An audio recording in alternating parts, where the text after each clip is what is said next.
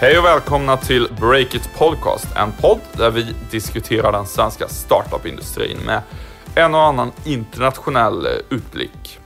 Jag som pratar, jag heter Olle Aronsson och jag är medgrundare till nyhetssajten Breakit och min samtalspartner denna vecka är Jonas Delange, eh, reporter på Breakit. Det stämmer och du är här för att det här är ett specialavsnitt av Breakit där vi eh, för ovanlighetens skull ska grotta ner oss i en enda trend, en av de mest uppsnackade grejerna nu inom tech, nämligen den virtuella verkligheten, VR och dess eh, kusin AR. Och det är därför du är här Jonas. Ja, jag är ju lite av eh, redaktionens VR-nörd eh, på Breakit kan man säga. Så jag följer den branschen och försöker ha en aning om vad som ska hända härnäst. Det är du som förklarar för oss gamla tech-stofiler vad liksom nästa stora Eh, plattform inom eh, startup-industrin, skulle man kunna säga. Du, vi ska börja med att lyssna på ett litet ljudklipp. No, if the girl comes... There's a girl again. There's a girl again. What do I do? Do I just go to her? I'm gonna touch her. Oh my god! My flashlight's dying and someone's there. If the girl is there, oh god, oh god, oh god, oh god, oh god, oh god, I'm just gonna run at her. Oh god! I'm just running. Run, run, run, run! Det där var alltså en eh, grupp människor som testar ett eh, skräckspel till Oculus Rift.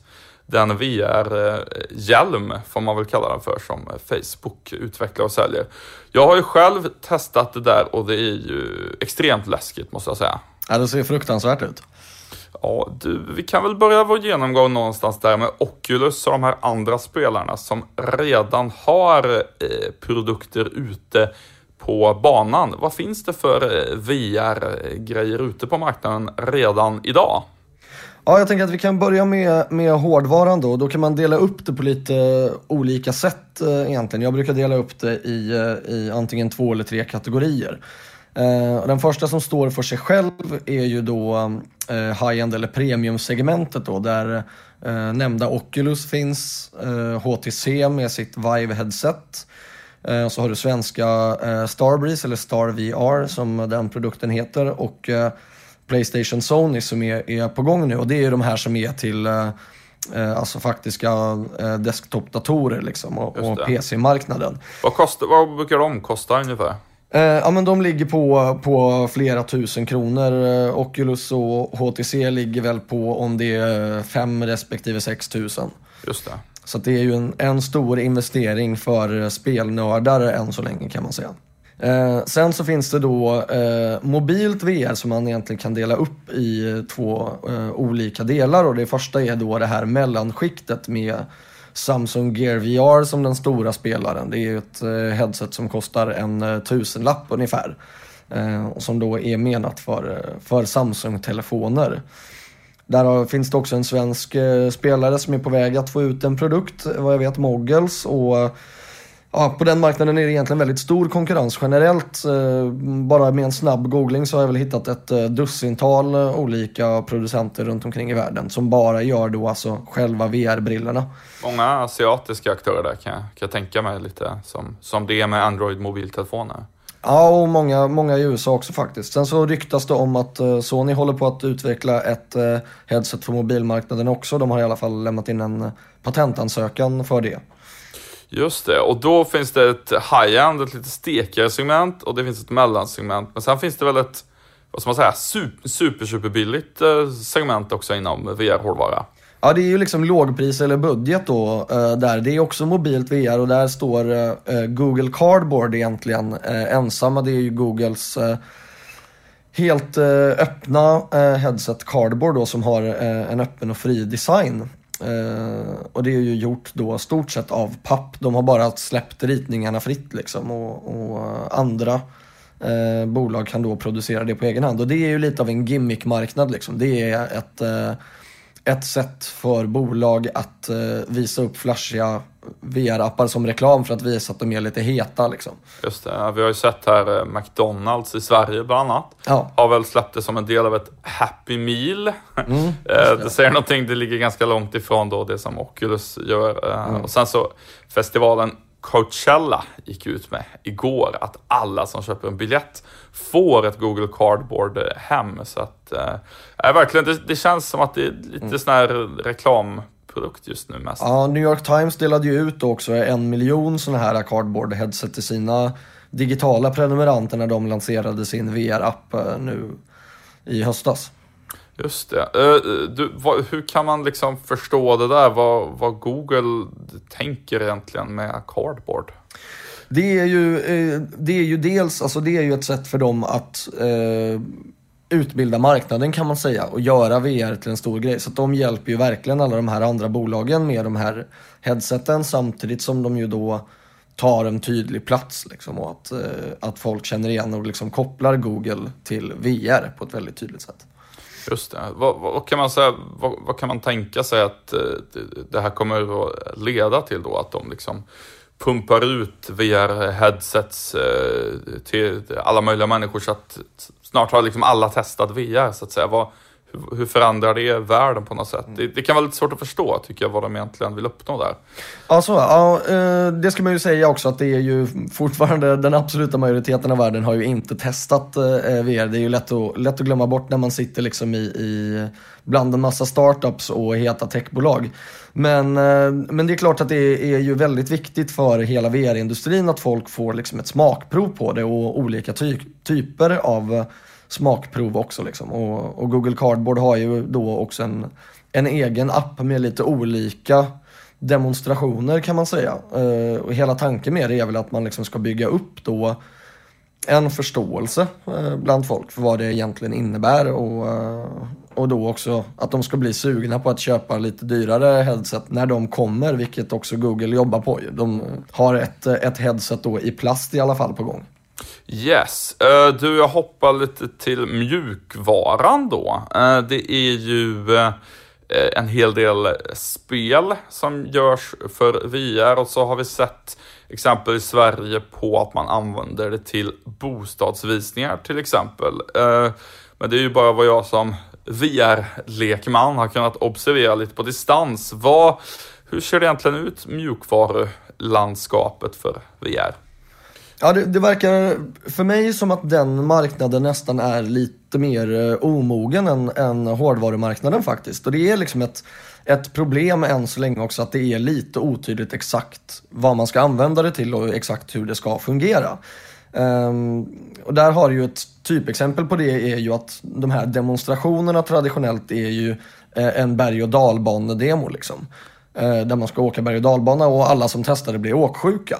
Mm. Och det är ju en jättekonstig idé egentligen. Att man ska eh, liksom bjuda in folk att testa sin plattform med någonting som är obehagligt. Ett tecken på en, en lite vilsenhet kanske där från producenternas sida. Ja, men det skulle jag säga. Och sen så har jag då försökt komma liksom, kika runt lite på olika VR-studios i Sverige jag har inte hittat supermånga faktiskt. Eh, det finns ju de som utvecklar för VR. Resolution Games är ju typexemplet som brukar lyftas, eh, lyftas fram då. Tommy Palms bolag. Han var väl en av hjärnorna bakom eh, Candy Crush. Sen så har du ju nämnda Starbreeze också då som är det här stora svenska spelbolaget som har lite olika titlar under produktion. Men det, men det finns väl egentligen inte i världen överhuvudtaget något liksom hitspel, stort spel inom inom VR? Nej, det, det, är ju det här att alltså, det som har, eh, har hänt nu liksom med Oculus och HTC är ju att eh, man kan förhandsbeställa de här headseten. Men de har ju inte liksom i någon stor skala kommit ut till konsumenterna än. Eh, och, ja, Oculus räknar med att det kommer väl ut eh, ungefär 100 olika eh, spel till plattformen i år och de ska själva stå för 20 av dem. Just det, och man, så man kan säga att det, folk sitter väl förmodligen och bygger de här spelen nu och då. Eh, vi såg en rapport från Goldman Sachs att eh, i september förra året så hade Oculus 200 000 registrerade spelutvecklare som hade liksom anmält sitt intresse för att skapa spel för plattformen och då kan man anta att ett eh, relativt stort antal av dem nu håller på att bygga något spel och så, och så kommer det något, eh, 2017 kan man vänta sig att det kommer kanske en, en våg av VR-spel eller vad, vad Ja, ja det kommer ju definitivt ta, ta tid innan den liksom, PC-marknaden i alla fall blir mogen. Det är ju lite, det är skillnad på det och, och mobilspel. Liksom. Det är ju eh, ja, skillnad i verkshöjd där om man säger så. Liksom. Eh, men absolut, 2017 blir nog ett, ett större år för spelsidan tror jag absolut. V- vad har liksom Oculus räknat med? Har de sagt någonting om att det kommer komma eh, liksom, eh, fem hitspel 2017 tror vi eller något sånt där? Det, det är ju det här då att de eh, räknar med liksom 100 olika spel eh, under året vad jag har förstått. Under 2016? Ja, Okej. det, det är då från, från den här Goldman Sachs-rapporten också då. Eh, Då säger de ju också att de ska stå för 20 av de här spelen själva, så att de verkar ju ha ändå en medvetenhet om att det kommer ta tid innan eh, utvecklarna, alltså spelutvecklarna faktiskt får, får ut sina spel. De har ju suttit med de här eh, utvecklarversionerna av headsetet nu i, ja, i alla fall ett års tid. Just det. Men det är ju en helt ny plattform så att det är mycket, mycket som ska experimenteras med för, för spelutvecklarnas del. Får se, det blir en spännande jul då kan man tänka sig. Det brukar ju vara då man drar hem de stora pengarna med den här typen av verksamhet. Du, utöver spel då, vad, vad har vi mer för liksom intressanta eh, mjukvaruområden på gång? Det, det stora, det som verkligen är här redan nu egentligen är ju då 360-video. Eh, som man då brukar liksom skilja ut från, från VR lite för att det är inte en, en virtuell verklighet på samma sätt utan det är ju oftast att man sätter upp en statisk kamera i ett rum och sen så har man då möjligheten att titta sig runt. Just det. Eh, Linköpingsbolaget Voices jobbar på en lösning för att göra live 360-video. Sen så har du ju två stora spelare i, i USA på det här som är NextVR och Jaunt. Men det är också en så pass omogen marknad att de tar liksom hand om allt från att bygga själva kamerorna som ska fånga liksom, eh, ett event i, i 360-video till... Och det skulle kunna vara ett sportevenemang då? Ja, traditionellt är det ju då, eh, eller ja, det vanligaste är ju då sport, eh, eventuellt någon form av musikkonsert konsert eller någonting i den stilen. Just det, vi ska säga att Jaunt då, det stora amerikanska företaget som sysslar med det här, de eh, har ju då tagit in riskkapital från Disney och Disney äger ju bland annat ESPN som är eh, USAs jättestora sportkanalnätverk. Eh, mm. Sedan har ju faktiskt också Netflix en egen VR-app som inte är liksom 360-video utan det är en app där man sitter som i en biosalong liksom och får en, en stor bioduk framför sig så man slipper titta på, på sin lilla datorskärm utan man kan få det in i ett VR-headset liksom. Just det. Och det, det här är lite grann, eh, vad ska man säga, var VR-landskapet står någonstans just nu vad gäller vilken mjukvara som finns. Eh, ett annat ämne som eh, det finns faktiskt en hel del produkter för redan nu, men som inte är helt rumsrent kanske. Det är ju pornografi. Vad, vad är statusen där? Det lyfts ju faktiskt ofta, om man ska vara lite seriös då, fram som att det är liksom, ja, det finns stor framtidspotential inom, inom VR där, vad man än tycker om branschen. Ja, jo, men det är ju eh, många som har hävdat att det är många tekniska revolutioner som har drivits fram av eh, porrindustrin. Liksom att eh, eh, Betamaxen skulle förlora mot VHSen för att eh, porrbranschen då bestämde sig för att använda VHSen istället. Eh, jag har lite svårt att se att de ska driva den, den tekniska utvecklingen framåt nu. Eh, det skulle väl vara ja, hur man använder en kamera i rummet eller någonting, alltså från ett lite mer så här kreativt eh, in- inspelningsproduktion perspektiv kanske det kan bidra med någonting. Men den tekniska utvecklingen är ju, är ju så pass tung att jag har svårt att se liksom att, att eh, ja, porrindustrin kommer vara drivande där egentligen. Yes, om vi ska ta lite kort då, vad mer som händer eh, i år. Vi har väl några releaser som inte har kommit än. Mm. Eh, det nästa ut nu är ju egentligen då Playstation VR. Man vet fortfarande inte allt om det. Priset är inte, är, är inte klart. Exakt lanseringsdatum är inte heller klart. Eh, Sony har sagt att det ska komma innan sommaren. Sen så gick eh, spelbutiken GameStops VD ut och sa att de skulle ha det under hösten. Eh, vad jag vet så har det dementerats sen av, eh, av Sony som har sagt att nej, det blir innan sommaren ändå. Men nästa vecka så kör de i alla fall en presskonferens och då hoppas man ju att man ska få, få svar på de här olika grejerna. Just det, och du brukar ju lyfta fram och säga att eh, Playstation VR, de har liksom en fördel mot Oculus och de här andra konkurrenterna. Ja, ja det, de ligger ju då i det här premiumsegmentet. Eh, ja, och min, min spaning där handlar egentligen om deras eh, senaste eh, konsol, Playstation 4, som släpptes väl för ett eller två år sedan eller någonting i den stilen. Som har varit en, en riktig succé faktiskt och, och sålt över 35 miljoner exemplar. Det är en sån här traditionell liksom, ja, spelkonsol som en, en Nintendo-maskin till exempel eller, eller Microsofts Xbox.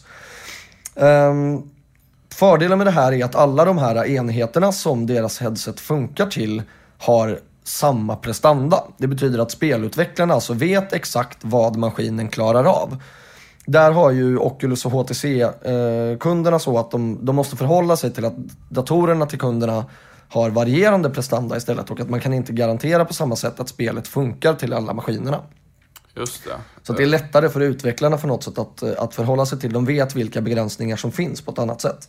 Exakt, man behöver liksom inte tänka att, eh, vad ska man säga, om man är Oculus eh, chefsutvecklare, då måste man tänka okej, okay, det här ska funka till alla möjliga olika sorters PC-datorer.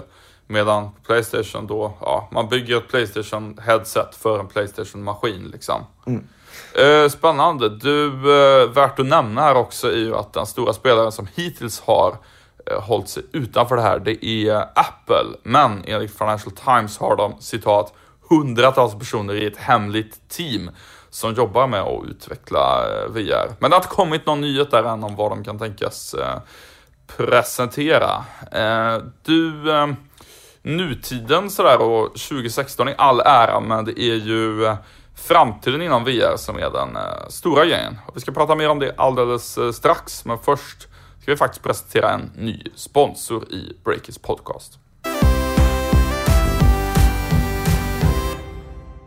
Vi sponsras denna vecka av Vi Interactive, företaget som bemannar e-handelsbutiker skulle man kunna säga. De är eh, ledande på att optimera webbshoppar och de har eh, över 10 000 kunder globalt. Och man kan säga att det de gör det är att de, de driver eh, rätt kunder till butiken, driver trafik på så vis. De hjälper kunder att söka reda på rätt produkt i e-handelsshoppen och så agerar de lite som en stjärnsäljare i kassan genom att plocka upp till exempel en övergiven eh, varukorg som kunden har lämnat och göra sitt bästa för att konvertera den till ett köp. Ja, eh, de skruvar på allt som kan skruvas på kan man säga för att öka försäljningen. Och att eh, koppla på Vi Interactive till sajten blir i praktiken som att bemanna e-handeln med personal som hjälper kunderna, lite som en fysisk butik. Precis, och eh, om du vill veta mer om The Interactive då kan du gå in på deras sajt och signa upp ditt intresse så ser de över hur du kan öka försäljningen online. Tack så mycket The Interactive för att ni sponsrar oss. Nu till framtiden inom VR. Vi kan väl börja med lite siffror. Ja, vi gillar ju att eh, direkt koppla tekniken till själva affären runt omkring. Ja, men precis. Och eh, om vi då eh, säger så här att VR-sektorn, den tippas omsätta 5 miljarder eller något sånt där i år. Det finns lite olika bedömningar på det, men man kan säga att det som sker i år är inte så viktigt utan folk hoppas ju på framtiden. Och om man då ska tro Goldman Sachs så tippas branschen om 10 år omsätta ungefär 80 miljarder eh, dollar, alltså år 2025. Eh, då använder jag Goldmans eh, mittenscenario. De har även ett pessimistiskt scenario och ett superhåsigt scenario. Men jag, jag väljer det i mitten, det känns enklast att förhålla sig till. Vad, vad är det som är inräknat i det scenariot då? Ja, alltså 80 miljarder dollar på AR och VR-branschen, både all mjukvara och all uh, hårdvara. Och det är givetvis liksom en, det är en höftning på sätt och vis, men ja, det är ändå vad den största investmentbanken i USA eh, tippar i den största rapporten de har gjort uh, på det här.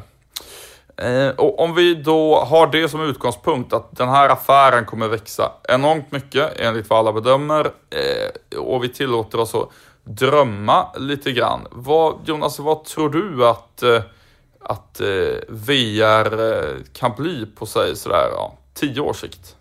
Ja, okej. Ja, eh, vad kan det inte bli är ju lite frågan som många, många såna här eh, nördar i branschen eh, frågar sig. Eh, jag har sett en, en annan rapport från, eh, från ett bolag som heter DigiCapital som släpptes eh, ja, ett tag innan Goldman Sachs rapport och de estimerade ju då ja, superhåsigt eh, 150 miljarder dollar redan 2020. Precis. Mark Zuckerberg har ju sagt då att eh, det här kommer bli den nästa stora, eh, den nästa stora plattformen, liksom VR. Men han tror ju också då att det tar tio år innan det når de riktigt eh, stora massorna, sa ju han på Mobile World Congress i, i Barcelona nu då.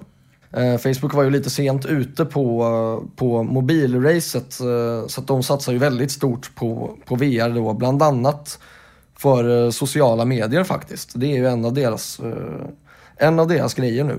Det gick ju bra för Facebook ändå i mobilen eh, ska man säga, men nu vill de liksom vara ännu lite tidigare på eh, trenden. Ja, på hårdvarusidan eh, tänkte jag ju på då. Precis, med eh, Oculus-headseten där. Eh, Men om vi då tillåter oss att blicka in lite i det här riktigt, vad ska man säga, långsiktiga och optimistiska scenariot sett till vad VR kan bli för någonting. Vad, vad ser du då framför dig?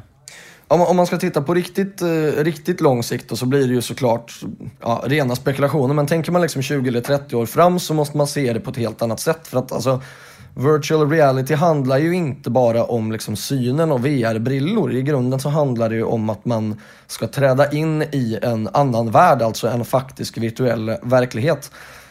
Uh, och det låter ju lite fånigt men, men kanske är det så då att om, om 20 eller 30 år så känns det meningslöst att faktiskt sätta sig på ett flygplan och åka på semester eller ens uh, gå till jobbet. Man kan ju liksom känna då solen bränna i nacken och, och sanden mellan tårna på samma sätt hemma i vardagsrummet som man kan på, på uh, en strand på Kanarieöarna.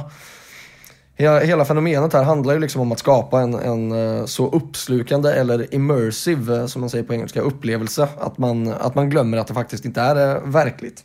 Det låter lite, lite läskigt på, på ett sätt tycker jag. ja, men definitivt. Man liksom fastnar i, i den virtuella världen. Men om man hoppar tillbaks eh, på ett lite mer seriöst spår då. eh, om man går tillbaks till, till 10 års prognos då, så är ju en av de stora grejerna, tänker jag, är ju företagstjänsterna som vi liksom inte riktigt har, eh, har sett än. Eh, sammankopplingen VR och drönare kan ju liksom till exempel användas för att utföra en del eh, farliga jobb som är, är riskfyllda. Eller också jobb som inte alls är, farliga. Skogsbolag till exempel, eh, vad jag vet, eh, håller på att klura på hur maskinerna kan styras eh, från distans liksom och vad, vad VR kan innebära där. Svenska XM Reality har ju kommit en bit på väg faktiskt i, inom B2B om man säger så. Just det, man kan tänka sig liksom fjällräddning, sjöräddning, brandsläckning, den typen av grejer. Ja, och inspektion av eh, gruvor eh, djupt ner, eh, och gamla nedlagda sådana. Den typen av grejer där man inte vill skicka en, en människa i onödan. Sen så är ju något som kommer bli stort inom VR också är CAD eller, eller Computer Assisted Design. Som man då ska kunna göra direkt i VR. Eh, spelmotorn eh, Unity till exempel har gjort en VR-version av, eh, av sin mjukvara där man liksom kliver in i en virtuell värld och bygger spelbanor eh, för hand så att säga. Där man liksom flyttar klossarna med sina faktiska händer istället för att liksom hålla på med en mus. Och att kunna göra det där med industridesign kommer ju liksom att, att ändra det gamet. Att man har rumkänslan redan inbyggd i spelmotorn liksom och inte behöver tänka på det på samma abstrakta sätt. Som en sorts, eh, vad ska man säga, VR Minecraft för Ja, jo men verkligen. nästan. Lite så. Och sen är det ju, nu har vi ju inte pratat om det eh, alls egentligen nästan, eh, AR-industrin, alltså augmented reality, som då handlar om att blanda in virtuella element i, sin, eh, i sitt vanliga synfält. Uh, och det ligger ju för långt fram för att man ska kunna spekulera för mycket. Men uh... Där har, där har vi ju ett väldigt spännande företag som heter Magic Leap i USA som, som Google har investerat i. Som, som eh, man kan se framför sig, det, man får bilden av att det de ska göra är typ att du går runt på stan med ett par eh, glasögon på dig och så ser du liksom rosa elefanter och rymdskepp och annat spännande. Lite som en, knarktripp. Eh, det Mm. ja, men de har, ju en, ungefär. su- de har ju en superskum sajt också. Ja, verkligen. Det, det är liksom, det, det är sånt där företag som man, man tänker sig att om, om tio år kommer folk säga att de var mest typiska exemplet på, på en techbubbla 2015-16. Um, ehm, eh, om man tänker AR då, det är ju uh, det, det, är många som pratar om att det har just uh, liksom, potential för att just förändra ja, inom vad ska man säga, affärslivet på, på sjukhus på olika sätt. Kan, kan du förklara lite grann, hur ska det där gå till till exempel? Ja, alltså fördelen med AR gentemot eh, VR då är ju framförallt att man liksom väntas kunna ha på sig det längre och att man får eh, ja, liksom något, något form av långvarigt interface. Ja, som att man har glasögonen på sig hela dagen snarare än liksom VR ja. kör man i en timme och sen slutar man liksom. Ja, och så kan man få då olika mätvärden och sånt, ungefär som ett sånt här en HUD som det kallas i spelvärlden, alltså när man får olika ja, olika intressanta värden runt omkring på skärmen. Liksom. Just det. Uh, och sen så handlar det mycket om att visualisera olika saker också. Uh, ja, om säg att vi två båda skulle ha haft på oss ett par AR-brillor och jag ville visa dig den nya bilen som jag funderar på att köpa. Mm. Om man nu hade haft råd med en sån. Uh, och höja din lön här på break. eller hur. Uh, så hade man liksom kunnat projicera bilen på eh, bordet som vi sitter här vid eh, och pratar och liksom vrida och vända på den och båda kan se samma, ja det blir nästan som ett hologram i det sammanhanget. Just det. Man, och man kan tänka sig också inom till exempel eh, sjukvården att det borde finnas eh, olika fördelar där om man har på sig någon sorts vad ska man säga, operations-AR. Eh, ja, det, det, finns ju, det finns ju ett, eh, ett svenskt bolag som heter SIO VR som gör liksom virtuella operationssalar. De, de jobbar väl än så länge tror jag med, med virtual reality, men absolut liksom på sådana här eh, testdockor och sånt så tänker man sig ju då att det borde vara, mm, ja, kan bli väldigt grafiskt liksom med blod och sånt som man annars kanske inte får med på, på samma sätt att göra simulationen mer verklig eh, eh, på något sätt där. I, inom VR och AR generellt också så lyfts ju då bland annat fastighetsindustrin också fram i, eh, i den här Goldman Sachs-rapporten då. Mm. Live-evenemang är ju också en grej som, eh, som kommer då ganska direkt i form av den här 360-videon och så. Vi sponsras denna vecka av Miss Hosting, vår trogna supporter som fortsätter att stötta Breakit. Ja, Miss Hosting eh, de erbjuder ju till exempel just hosting som behövs för att eh, driva en sajt.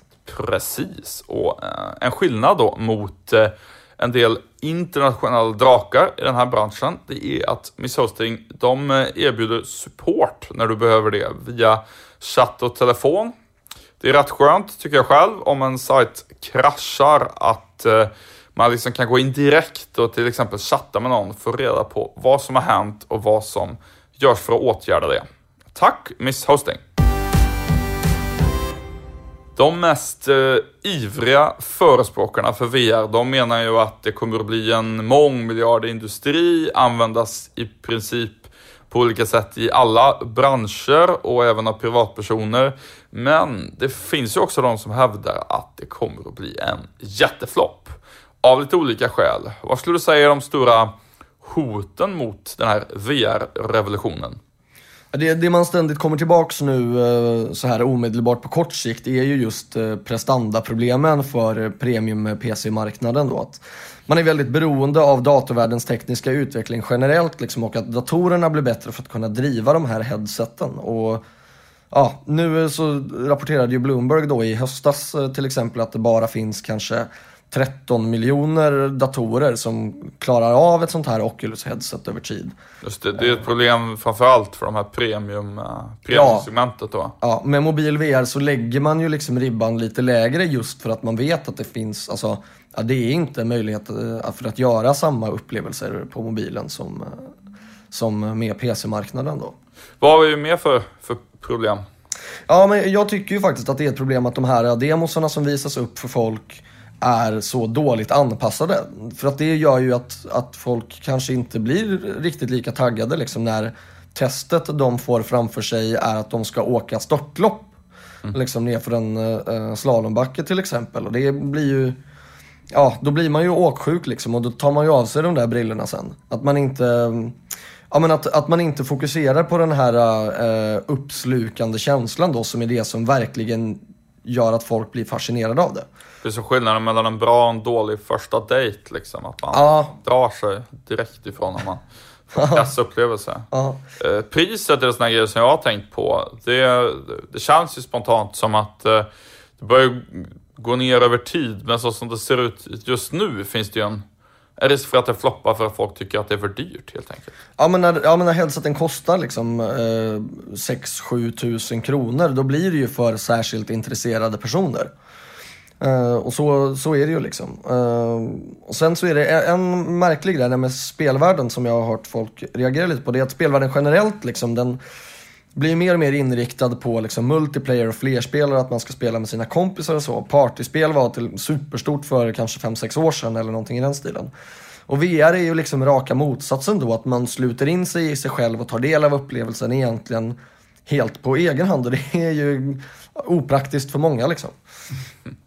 Just det, att man får bort, tar bort den, den sociala eh, dimensionen i det på något sätt. Man kan liksom se, se framför sig hur, vad som säger, alla människor i världen går bara runt i sin egen värld där man får all perfekt stimuli och tillfredsställelse i någon sorts VR-värld. Man behöver liksom inte bry sig så mycket om, om, om andra. Någon sorts, det kanske finns en hel del ultra-individualister som har det som någon sorts dröm, men, men jag tycker det känns på ett vis som en ganska lite, lite mörk framtidsbild faktiskt. Ja, jo men det blir ju lite som The Matrix liksom, där världen är en eh, illusion. Det var ju också en, eh, en jättefin bild där, eller en hemsk bild egentligen, från Mobile World Congress där man ser den här eh, miljardären Mark Zuckerberg som eh, stiger fram mellan, eh, mellan en massa olika journalister som alla har på sig sådana här Gear VR-headset och är helt inne i den världen som presenteras för dem av eh, Samsung och eh, Facebook då, så står han där glad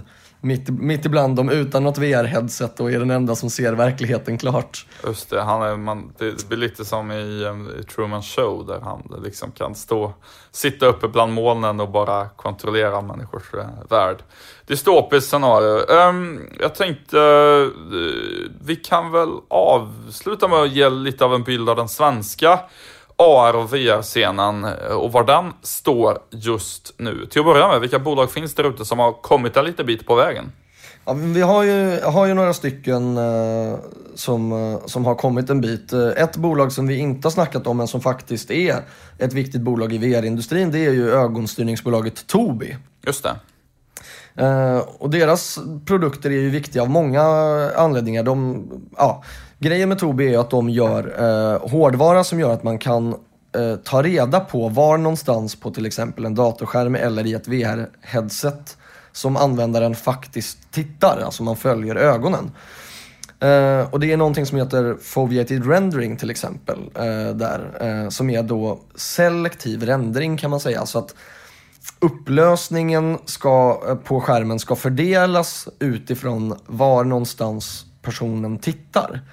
Att man faktiskt kan se det så att man inte behöver ha lika hög upplösning på de delarna av, av skärmen som man inte tittar på. Ah, så du kan spara massa datorkraft genom att liksom spara in i vad ska man säga, det, det perifera synfältet hela tiden. Men då måste du kunna mäta med ögonstyrningsteknik exakt var blicken är hela tiden. Ja, exakt så. För att man har bara, ja, det är ett väldigt litet område som man egentligen ser skarpt som människa, men man rör ögonen så pass fort så att man upplever det som att hela rummet är, är skarpt. Man tänker liksom inte på att det är suddigt överallt där man inte ser. Och då skulle man kunna, eh, gissar jag då, göra att många sådana här vi, att med hjälp av Tobis ögonstyrningsteknik, om man kopplar ihop den med, med, eh, med VR, så skulle man kunna göra att den här VR-mjukvaran drar mycket mindre processorkraft då. Ja, exakt så. Eh, och de jobbar ju nu på att få in sina ögonstyrningsprylar då i en massa olika sådana här headset. Eh, det svåra är att de måste vara väldigt noggranna och väldigt, väldigt snabba. Men de har ju sedan ett eh, halvår tillbaka nu ungefär ett samarbete med spelstudion Starbreeze då som vi, nämnde tidigare och som också är ett av de här bolagen som faktiskt har kommit en, en bra bit. De har ju sitt headset Star VR som eh, vad jag vet fortfarande inte går att beställa men som också är kanske det som ligger kvalitetsmässigt allra högst upp faktiskt. Eh, det har eh, mycket bredare synfält till exempel än, än Oculus Rift och de här Playstation VR som man kanske kan få lite tunnelseende av ibland. Liksom, för att man märker att det är någonting, det blir liksom mörkt i kanterna. För Just att, det. eh, Spännande att vi har ett svenskt, eh, dessutom börsnoterat företag som är där uppe och försöker utmana Facebook och eh, de här andra giganterna på, på hårdvaruområdet. Vet, vet man något om när Star VR, när det, när det släpps? Det vågar jag faktiskt inte svara på. Jag vet att de har, de har ju sin eh, arkadhall borta i eh, USA på gång som är en riktigt intressant grej och där kommer det ju då eh, finnas, eh, räknar man ju med, deras egna headset. Eh, men något eh, lanseringsdatum på det tror jag inte att de har presenterat. Jag har det i varje fall inte i, i huvudet. Just det. Du, eh, de är ju relativt stora bolag. Har vi något svenskt företag som är lite mer av en liten bubblare på gång som du vill nämna? Ja, men vi har ju faktiskt ett, ett bolag nu som vi publicerar en artikel om i helgen som är på ett helt annat område. Eh, bolaget heter Mimers och jobbar med eh, digital psykologi kan man säga. Eh, de har gjort en, eh, en app som behandlar eh, spindelfobi genom spelifierad exponeringsterapi som det så fint heter. Det betyder då alltså att i, i, det är ett spel där man eh, ja, på olika nivåer möter läskigare och läskigare spindlar. Och det här är ju då... Hur menar du med olika nivåer? Ja, det, är ju, det börjar med att man, det är en stor blå spindel som har ett jätteglatt leende. Jaha. Som står ganska långt bort och sen så... Den är inte så läskig då, jag. Även om man... Nej, alltså det beror lite på. Alltså grejen att det är ju för de som faktiskt har en fobi. Alltså, så att det är, eh, de är så rädda för spindlar att det faktiskt blir ett hinder för dem i deras vardag och sänker deras livskvalitet. Inte bara att de tycker att det är lite obehagligt. Ja, jag förstår. Jag sitter här och skrattar åt den här blåa filmen. Jag kanske inte ska göra det åt människor. Jo, men jag, jag, jag har sett någon bild på den och den ser ju eh, Pixar-liknande ut. Och sen så blir ju då spindlarna läskigare och läskigare för att man får liksom poänger då när man tittar på spindeln och har man tittat på den tillräckligt länge så går man vidare till nästa nivå så är det lite bossar och sånt inblandat. Så det är, Fantastisk svensk innovation. Måste Ja men verkligen. Det, ja, men det, är en, det är ett riktigt intressant område liksom, med tanke på sjukvård och sånt som vi pratade om, eh, om innan. Eh, Så kolla på den artikeln i, i helgen tycker jag. Just det, då kan människor som är rädda för höjder och lite allt möjligt liksom eh, få någon sorts terapi på det sättet. Um, Du, om du måste välja ett eh, VR-bolag som är det allra hetaste i, i Sverige, vilket tar du då? Ja, det, är, eh, det är ju svårt faktiskt för att det finns, finns väldigt många duktiga som också har, har väldigt många intressanta saker på gång. Men, eh, men de som kanske har mest eh, muskler och är mest inne i eh, VR-världen är nog ändå just Starbreeze då med sitt Star VR som, är, som, de ju, eh, som ju egentligen är ett franskt bolag som de köpte upp. Eh, de är de enda som egentligen kan konkurrera med Oculus och HTC och de här andra stora i någon, eh, i någon större utsträckning. Eh, det är fortfarande mycket som vi inte vet om det i och för sig. Man vet ju inte exakt vad det, vad det kommer kosta och så och, och i och med att det är ja, men, eh, ultrapremium eller vad man ska kalla det så, så kan man ju tänka sig att det inte blir gratis direkt. Att det kanske nästan kan rikta in sig mer på folk som har behov av väldigt hög eh, upplösning som forskar och sådant. Just det. De har Ja. en intressant distributionsmodell i sin uh, arkadhall där också. Precis. Ja, det är spännande, kul. Det finns potential för att eh, Sverige blir lite av ett VR-mecka framöver. Ehm, jag tänker att vi ska runda av den här podden nu efter våran matiga VR-genomgång. Vi ska tacka Beppo ljudproduktion som klippte och spelade in det här på länk eh, medan vi satt här på Östermalm några kilometer bort från eh, där Beppo sitter. Eh, fortsätt följa oss på Twitter och så vidare. Jag har ett Olle Aronsson. Jonas, vad, vad har du för Twitter-handle? Det är att Jonas underscore Delange. Just det, underscoret är viktigt att eh, komma ihåg. Annars får ni ha det gott till nästa vecka då jag och Stefan Lundell ska podda igen så ni får höra hans ljuva stämma i etern. Ha det gott så hörs vi då. Ha det bra. Hej!